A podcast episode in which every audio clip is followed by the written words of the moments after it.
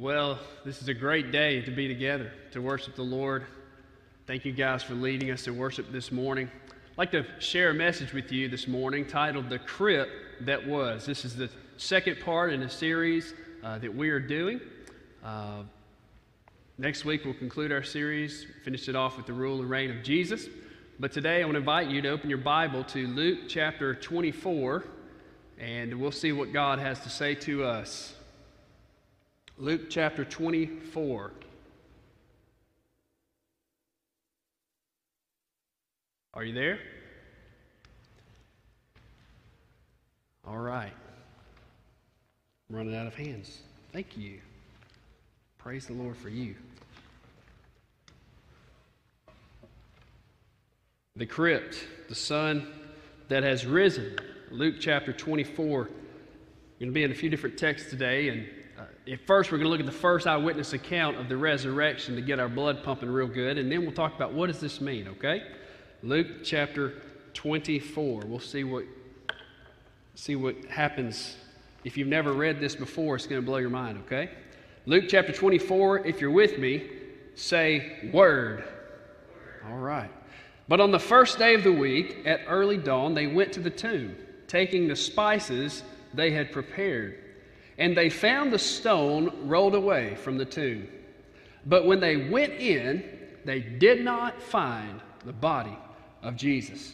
While they were perplexed about this, behold, two men stood by them in dazzling apparel. And as they were frightened and bowed their faces to the ground, the men said to them, "Why do you seek the living among the dead? He is not here, but has risen. Remember how he told you, while he was still in Galilee, that the Son of Man must be delivered into the hands of sinful men and be crucified, and on the third day rise." And they remembered his words, and returning from the tomb, they told all these things to the 11 and to all the rest. Now it was Mary Magdalene and Joanna and Mary, the mother of James, and the other women with them who told these things to the apostles. But these words seemed to them an idle tale, and they did not believe them. But Peter rose and ran to the tomb, stooping and looking in. He saw the linen cloths by themselves, and he went home marveling at what happened. You see, today, no matter what you heard, friend, Jesus is alive. Jesus is alive. I like to summarize what takes place right after this in verses 13 through 35. There were two more disciples we see in the next paragraph of Scripture, Cleopas and then his friend. We don't know who it is. It could have been somebody from the New Testament that we know about, like the writer Luke, Dr. Luke, or it could have been somebody. We don't know exactly. We just know it was two disciples, and they were about 7 miles outside of Jerusalem, headed towards a little town called Emmaus.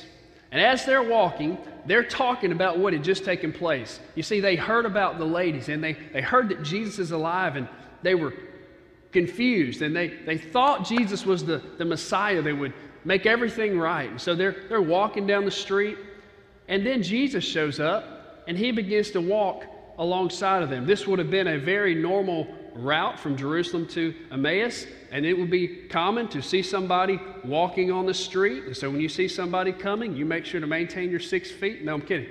But Jesus starts walking with these two disciples. He stumbles up upon them, or he shows up behind them. Maybe he's walking faster, or maybe he's in front, and he slows down a little bit. Now, remember, Jesus is in his new resurrected body. Jesus, at this point, is the only person that's ever died, come back to life, and will never die again. You see, Jesus, his resurrected body, is different in that it's not like Lazarus and some of these other people who had been resurrected. You see, when Lazarus came back to life, he had the grave stink on him. He was back alive, but then he would have to die a physical death once again. Lazarus is one of the few people who have to die physically twice. But Jesus, he's different. He's got his new resurrected body. So there's three consequences of the empty crypt I'd like to share with you today. Number one, the resurrection causes us to have a resurrection. The resurrection causes us all believers who repent and believe in the gospel to have our own resurrection. And this is twofold. The first resurrection we have is we're walking around like dead people, the Bible says, before Christ. And so we get a spiritual resurrection. Jesus told that to Nicodemus, you must be born again. That's the first resurrection spiritually. You go from a dead person to a live person at salvation. So that's the first resurrection. The second resurrection, part of salvation, is you get a new body. You get a new body, the ideal body. Now, it's interesting. Jesus shows up to Mary Magdalene. She thought he was a gardener. She thought he was just this young guy who was trimming the roses, who was just out there, who showed up, and she didn't really recognize him. Now, the scripture says it was kept from her seeing. But it's interesting.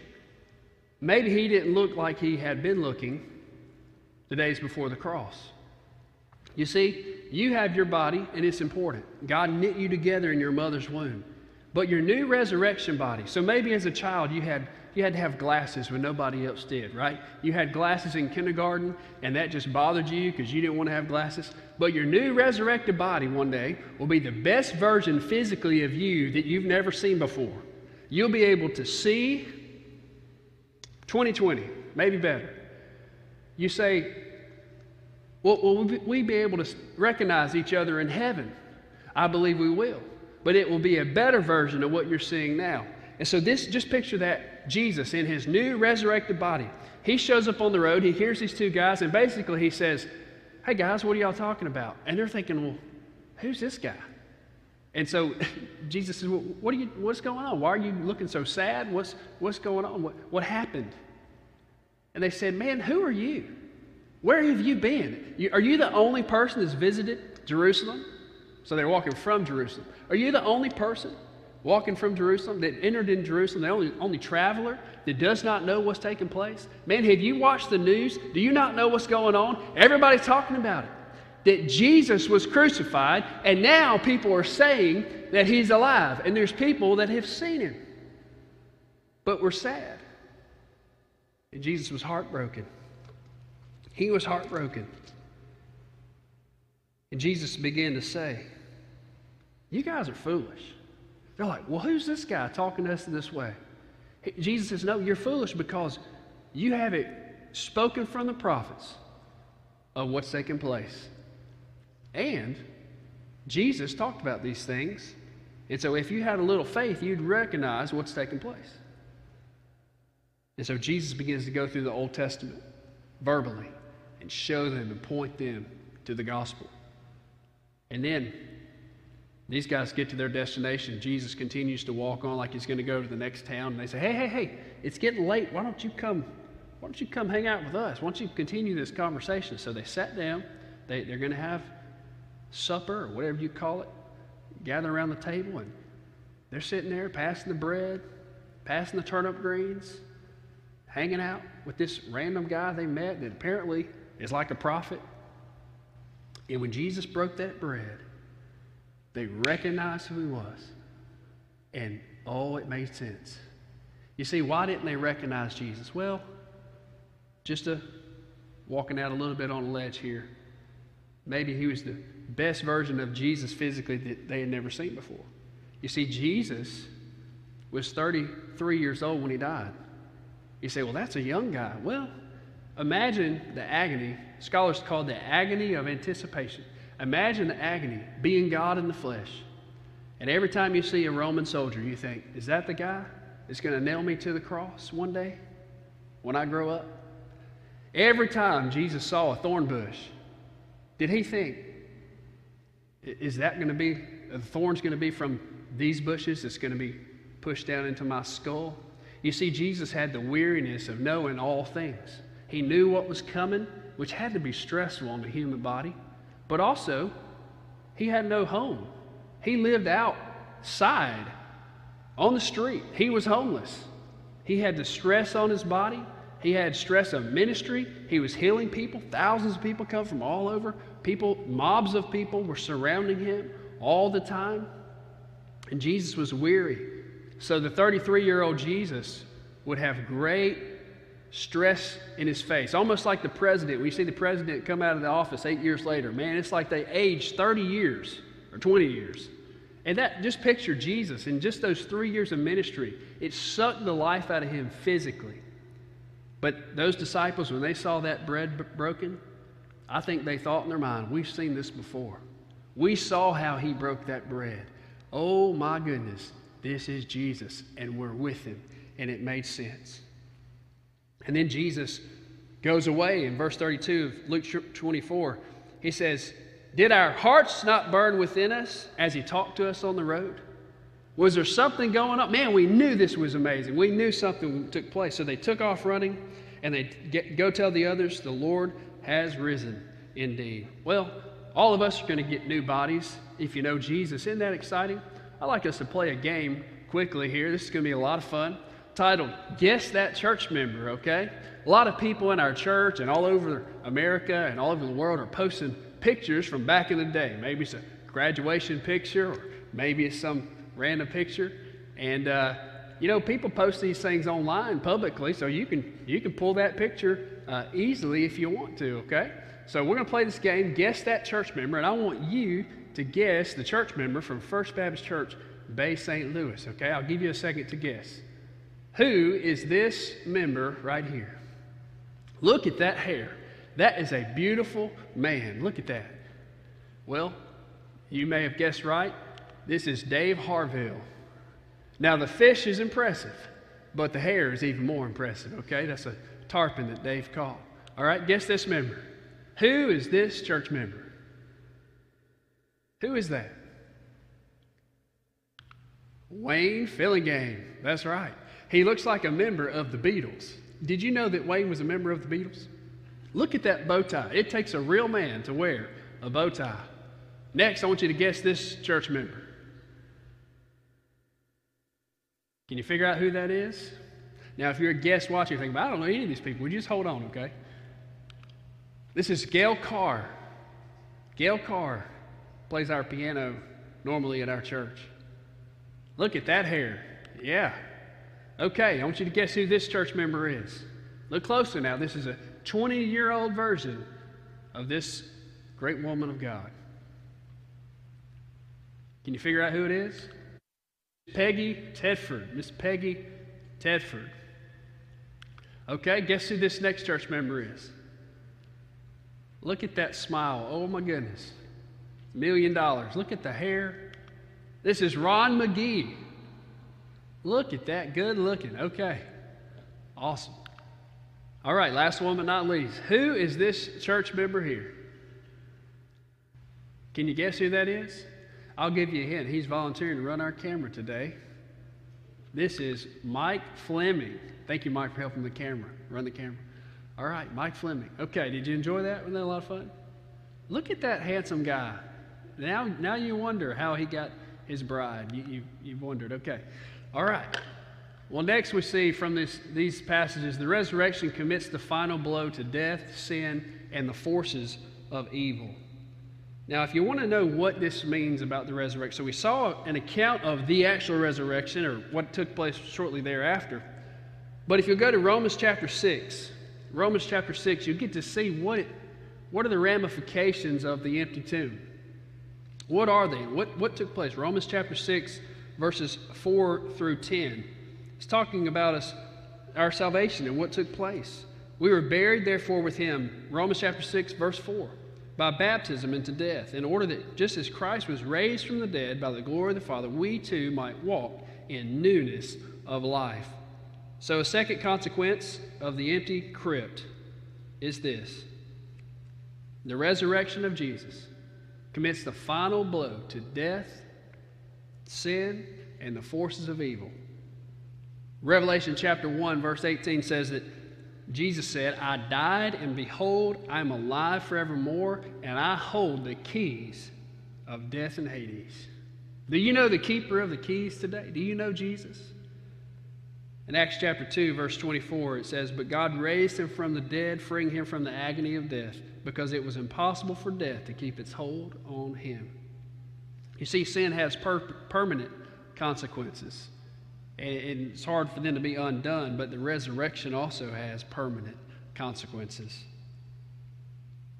The Bible says in Colossians chapter 2, and having disarmed the powers and authorities, he made a public spectacle of them by triumphing over them by the cross. You see, Jesus won our victory on that cross, and this caused it to be possible for us to be free from a life of sin. The third consequence of the resurrection is this. The resurrection concludes mission validity. The resurrection of Jesus concludes our mission validity. I want you to go to Luke 24. Go back to Luke 24 if you're still there. That's great. Let's read what happens in verse 36. As they were talking about these things, Jesus himself stood among them and said to them, "Peace to you." And they were startled and they were frightened and thought they saw a spirit. And he said to them, "Why are you troubled? And why do doubts arise in your hearts? See my hands and feet, that it is I myself. Touch me and see, for a spirit does not have flesh and bones, as you see that I have." Verse 40 of Luke chapter 24. And when he had said this, he showed them his hands and his feet. And while they still disbelieved for joy and were marveling, he said, "Have you have anything here to eat?" And Jesus has said, "You guys think you're seeing crazy things, but go get me something to eat, and I'll show you that I'm a real man in a new resurrected body."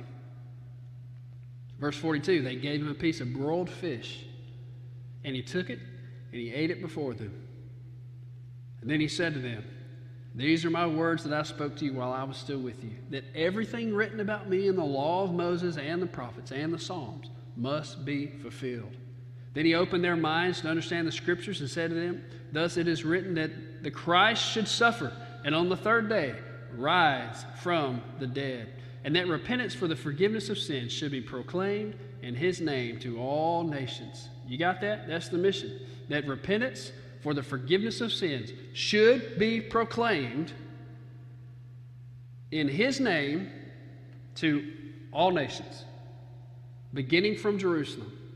You are witnesses of these things, and behold, I am sending you the promise of my Father upon you, but stay in the city until you are clothed with power from on high. You see, verse 46 gives us the mission, what we're supposed to be doing. This concludes that we have purpose as a local church and as the greater church to make disciples of all nations because of the resurrection. 1 Corinthians 15:14 says, "If Christ had not been raised, then our preaching is in vain, and that our faith is in vain." But Jesus has been resurrected. Verse 49 in this passage tells us how we're going to do it. So we know the mission. Boy, all nations, everybody, boy, that's a lot of people. We're just little people. We don't even have the internet. How are we going to get there at this point, 2,000 years ago?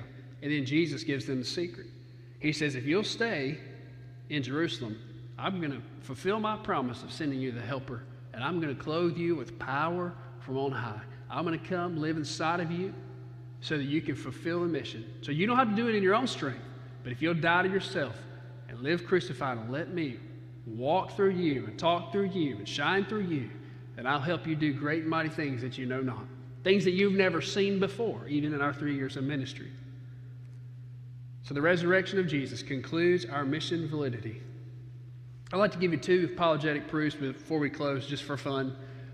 People would say, "Well, how do you know Jesus really was alive or really died? Maybe the gospel's not true. Jesus really didn't come back to life because he never died. Maybe his pulse was still beating, and maybe they paid off some guards to make sure he was dead or alive." But I want to give you two apologetic proofs, okay? The first one is the certain death. It was no secret that Jesus proclaimed he would rise again. He told everybody that at a certain point in his ministry. People knew he would say, "If you tear down this temple, he'll raise it up in 3 days." So the Jews took every precaution, because the worst thing for them would be if Jesus was to come back to life. They took every step necessary to ensure that Jesus died. In fact, the Roman soldiers who nailed Jesus to the cross, they would have been professional executioners. They would know how to guarantee somebody died. They knew how to take a pulse. They knew how to wait a while, check the heartbeat. They knew how to take some other graphic, violent measures to make sure, to make certain that this person had died. The soldiers would have lost their very lives if they were to botch this execution. They would have lost their own lives. And so if your whole life depends on whether you accomplish your job, then you do the job so you get to live. They were certain to get the job done, and they did it, and they killed Jesus, and we can be sure of it. The second apologetic proof would be this: the eyewitness accounts. You see, in the court of law today in America, eyewitness accounts bear a strong witness. And in cases where there's many eyewitnesses, more than one, two, three, four, five, six, go on and on and on, that makes the strongest case possible. Because, see, you can go and you can interview these eyewitnesses, and you can see if their story lines up with other people's, and you can investigate it. In the court of law today, if somebody had multiple eyewitnesses, hundreds of eyewitnesses, then that case is going to swing in the favor of whatever the eyewitnesses say they saw, especially when their story lines up perfectly. Peter the Apostle wrote, "For we did not follow cleverly devised tales when we made known to you by the power and coming of our Lord Jesus, but we were eyewitnesses of His majesty." John wrote, "We proclaim to you the one who existed from the beginning, whom we have heard and seen. We saw Him with our own eyes, and we touched Him with our own hands. He is the Word of life." Luke says He presented Himself alive for His suffering by many convincing proofs, appearing to them over a period of 40 days in Acts 1:3.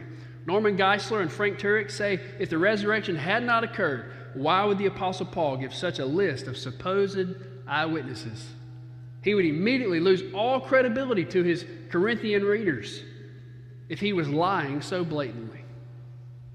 Lastly, even Paul, one of the leading persecutors of the early church, was convinced that the resurrection of Jesus was authentic. What about you, friend? Do you believe in the resurrection today? I want to tell you, Jesus believes in you, and He wants to work in your life on this Easter morning. In the face of severe persecution, the early church refused to deny the resurrection. Because of their faith, many of them would die a martyr's death. 11 out of the 12 disciples, we know, would go on to die a martyr's death. If they would have simply denied the resurrection, many of them would have lived. Why would they die for something so willingly, for something they would have known to be a lie? You see, they were convinced.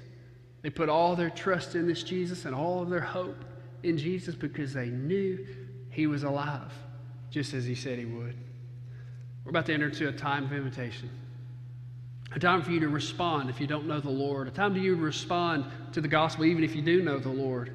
And this is the day, friend, for you, if you don't know Christ, to come to Jesus. All of you who need a Savior, all of you who need forgiveness and freedom in God's name, you come just as you are to the Lord.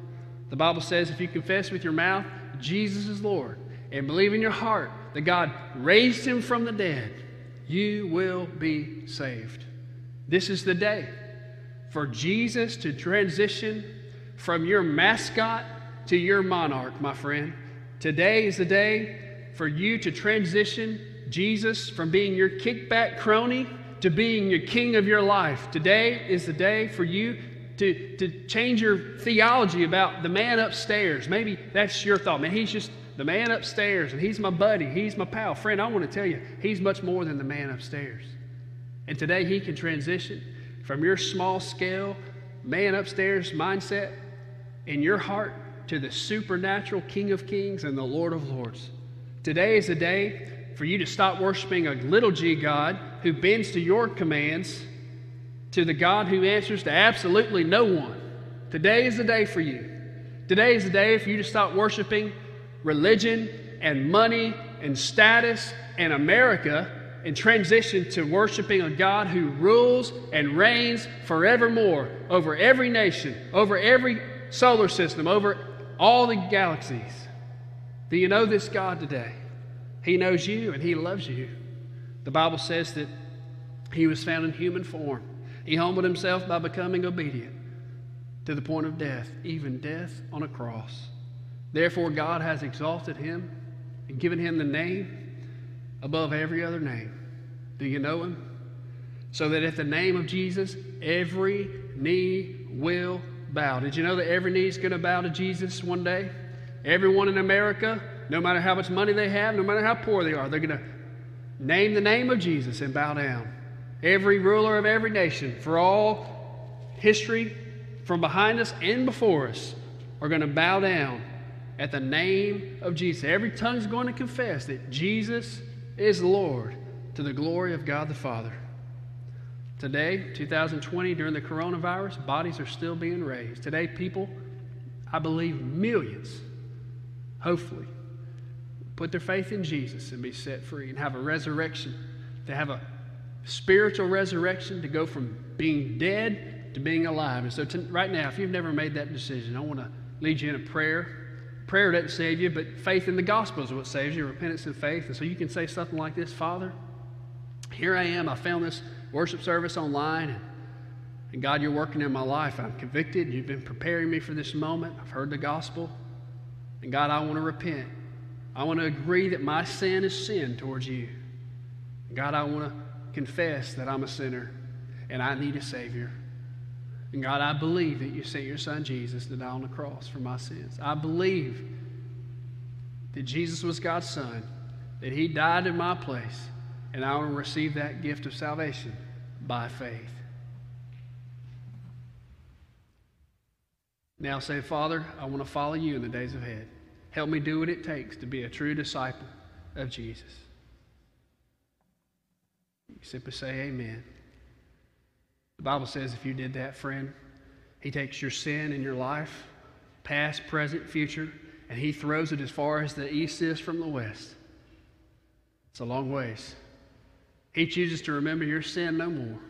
He sees you through the righteous blood of Jesus, perfection, holiness, and now you're reconciled to God. And now you have to follow him in the days ahead.